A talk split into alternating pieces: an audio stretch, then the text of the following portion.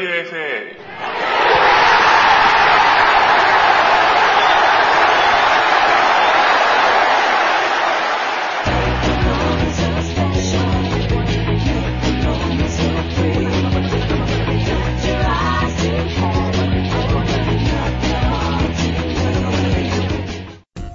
フットボールアゲインがお送りするポッドキャスト番組ラジオ FA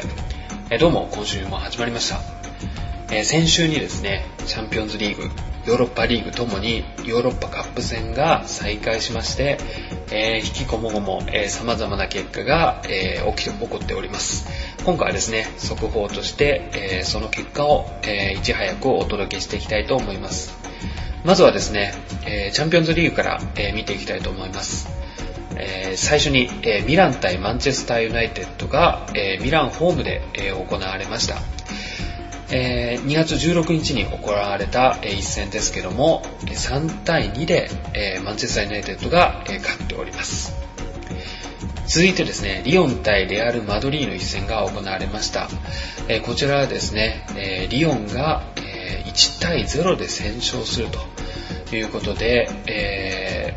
まあ、レアル・マドリーちょっと乗り遅れた感がありますので、第2レグで、えどのように巻き返してくるかと、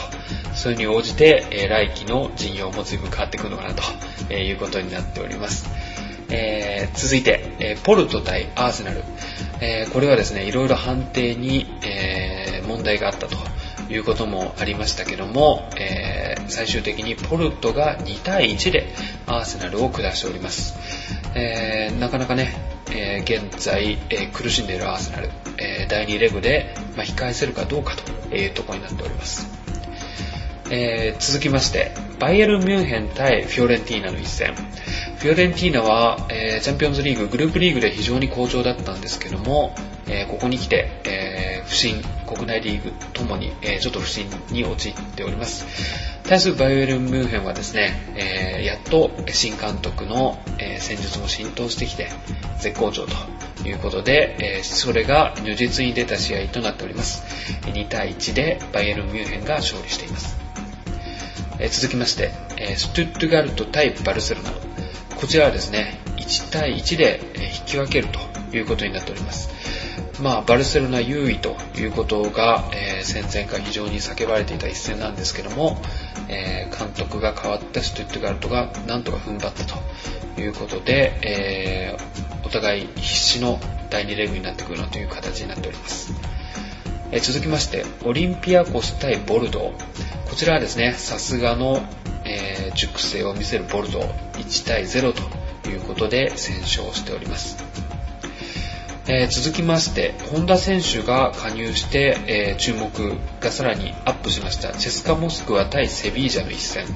こちらはですね、1対1で引き分けという結果になっております。まあ本田選手も、えチャンピオンズリーグに初出場ということで、えーまあ、ワールドカップもありますし、ぜひ日本人がチャンピオンズリーグの舞台に戻ってきたということで、第2レグも活躍してほしいなということですね。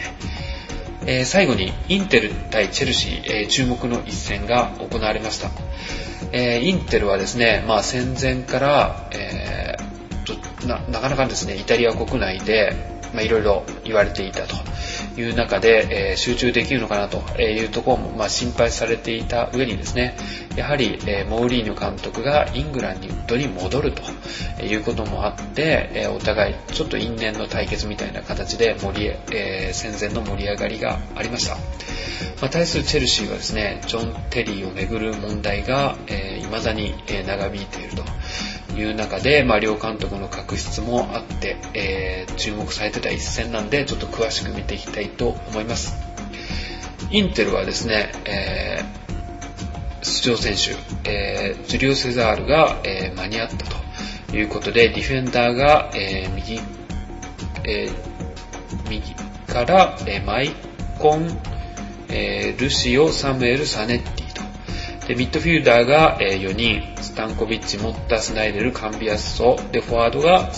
エトーとミリートと。いうラインナップとなっております。対するチェルシーは、えゴールキーパーチェフ、ディフェンダーがイバノビッチ、カルバーリョ、えジョン・テリー、そして左サイドバックはマルダと、えアシュリー・コールが、え離脱した穴をですね、マルダが埋めるという形になっております。で、ミッドフィルダーが、え、ミケル、バラック、ランパ。そしてフォワードが、えー、フォワード登録として3人ですね。えー、ドログバ、カルー、アネルカというラインナップで、えー、開始しまししました。でですね、えー、前半の3分、早くも3分にディエゴ・ミリートの得点が生まれると。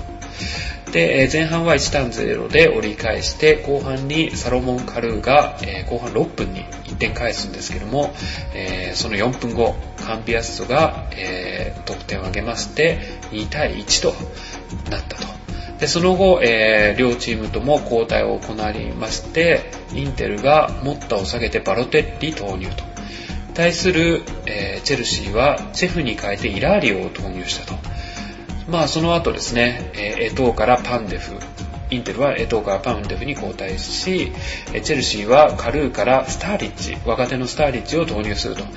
で、最終的にインテルはスタンコビッチがムンタリに変えるということでですね、えー、両者、まあインテルは特にですね、交代枠を使い切った形で2対1、えー、まあ、えー、ジョゼッペ・メアッツァで行われた一戦ですので、ホームで、えー、勝ったとということで、まあ、チェルシーもアウェーゴールを上げていますので、まあ、まだまだ、えー、チャンスが残されているということなんですけども、えー、モーリーニョ就任後2年目、えー、このチャンピオンズリーグ、ぜひとも、えー、クラブを上げてほしいタイトルを狙うために、えー、虎視眈々と、えー、勝ち点を積み上げたと、まあ、そういう一戦となっております。続いてはですね、えー、第2レグまで、終わった試合も出ております、ヨーロッパリーグについて、えー、見ていきたいと思います。まずは、エバートン対スポルティングリスボン。えー、国内ではですね、チェルシー、マンチェスター・ユナイテッドで破って、もう非常に上がり上司のエバートンだったわけですけども、えー、スポルティング・リスボンに第1レグは2対1と勝ったものの、第2レグで3対0と敗れてしまったために、トータルで4対2とということで、スポルティング・リスボンが次のラウンドへの勝ち抜けを決めています。続いては、えー、ルビン火山対アポエルですね。えー、チャンピオンズリーグで非常にいい戦いを見せたルビン火山が、第1レグ3対0、第2レグ0対 0, 0ということで、えー、3対0で勝ち抜けを決めております。続きまして、リール対フェネルバフチェ。こちらはですね、第1レグをリールが2対1と勝利。第2レグが1対1と引き分けたために、えー、トータルでリールの、えー、勝ち抜けが、えー、決まっております。え、続きまして、トゥエンテ対ブレーメン。え、こちらはですね、さすがのブレーメンといいますか、まあ、ウェハリーグ、ウェハカップ時代から、え、非常にこのヨーロッパ戦で、えー、近年活躍を見せているブレーメンがですね、第1レグは1対0と落としたものの、第2レグを4対1と、えー、圧勝したために、トータル4対2という形になっております。えー、続いてですね、スタンダール・リエージュ対ザルツーブルク。えー、スタンダール・リエージュはですね、まあ、チャンピオンズリーグでいい戦いを見せたという勢いそのままにですね、第1レグで3対2と勝利。第2レグは0対0と引き分けて、最終的に3対2で勝ち抜けを決めております。続きまして、ビジャレアル対ボルスブルク。えーとですね、こちらは、まあ、第1レグこそ、えー、2対2と引き分けたわけですけども、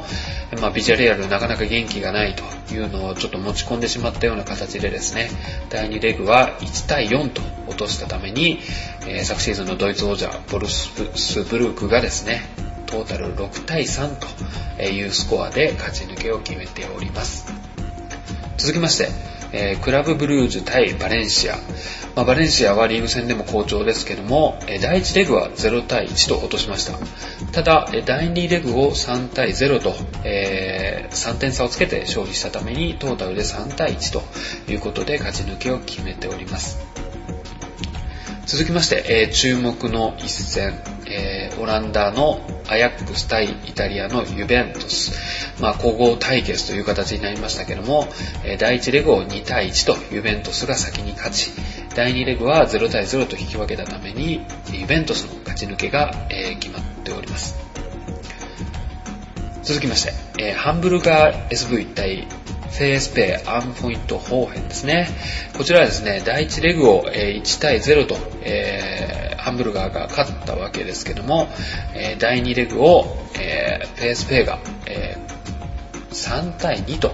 えー、勝つと、えー、いうことになっております。えー、アウェーゴールの差で、え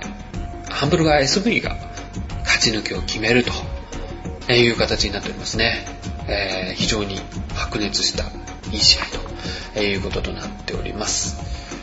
続きまして、えー、リバプール対ウレニア・バラホルムですね。リバプールはチャンピオンズリーグ、えー、まさかの、えー、グループリーグ落ちということで、初代ヨーロッパリーグチャンピオンを目指しての戦いになっておりますけども、第1レグを1対0と先勝、第2レグを3対1と、またですね、えー、しっかりと、えー、退けるということで、トータル4対1で、えー、勝ち抜きを決めております。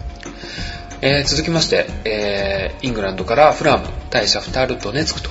いうことで、えー、まあ、フルハムは、まあ、初まあ、久しぶりのヨーロッパの舞台なわけですけども、えー、非常に、えー、好調を維持しています。えー、第1レグを、え2対1と勝利、第2レグを1対1と引き分けるということで、トータル3対2で、え勝ち抜けを決めております。え続きまして、えスペインからアトレティコ・マドリー対ガラタサライとアトレティコ・マドリーはちょっとリーグ戦では苦戦が続いていますので、まあ、現在タイトルを目指す意味では、えー、非常にここは重要な大会になっていますけども、第1レグを1対1で引き分け、第2レグを2対1と勝利ということで、トータル3対2ということで勝ち抜けを決めています。えー、続きまして、えー、パナシナイコス対、えー、ローマの一戦。まあ、えー、これはですね、まあ、パナシナイコス以上にローマは、まあ、国内リーグでは、え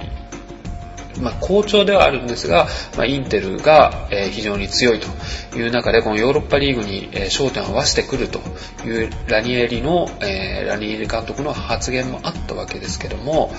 えー、第1レグを、えー、2対3と落とすと。で、第2レグも、え2対3と落としてしまったということで、トータル、え、4対6でパナシナイコスが、え、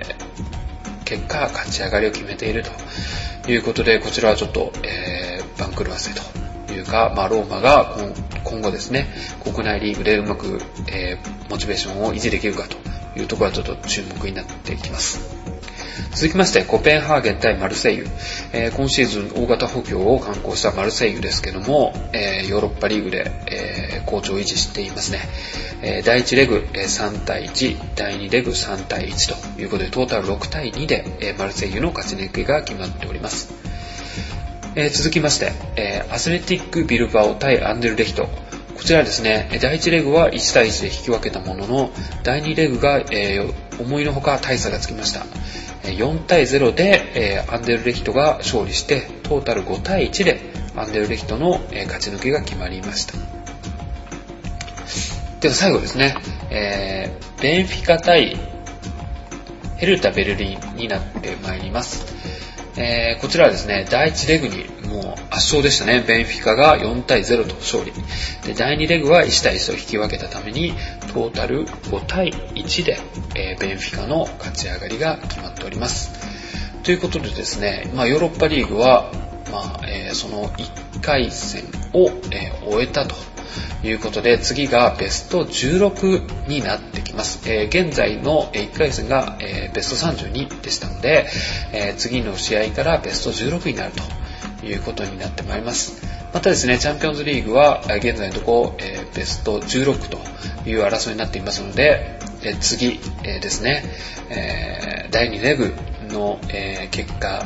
を受けて、また、え、非常に面白いカードが、え、出てくるなということで、またですね、第1レグ負けてるビッグチーム、例えばレアル・マドリーは、えー、1点差で負けておりますし、えー、またですね、気の抜けないチーム、あアーセナルも、えー、1点差で負けております。またですね、気の抜けないチーム、バルセロナは、えー、引き分け状態ですし、えー、チェルシーなんかも、えー、現在一番ヨーロッパで、えー、強いんじゃないかという説もあるぐらいのチェルシーなんで、えー、第2レーグはどうなるかということも大注目になってきます。逆にですね、ヨーロッパリーグの方は、えー、まあ、本命の一角と思われていたエバートンが、まあ、陥落。またですね、え、ローマも、え、陥落してしまったという中で、え、やはり、え、ヨーロッパ、特にこのウェアカップから、え、非常に強いブレーメン、だったり、またですね、今シーズン、チャンピオンズリーグで惜しくも敗退したチームが、さすがの貫禄を見せている点などだとですね、特に国内リーグで、なかなかちょっと優勝が厳しくなってきたユベントスやリバプールといったところが、またですね、アトレティコ・マドリーなんかも非常にこれからどのような戦いを見せてくるかということで大注目だなということになっています。まあ、今後もですね、えー、結果をいち早くお届けしていきたいなと思いますので、えー、今後ともラジオ FA よろしくお願いします。それでは、えー、今回もありがとうございました。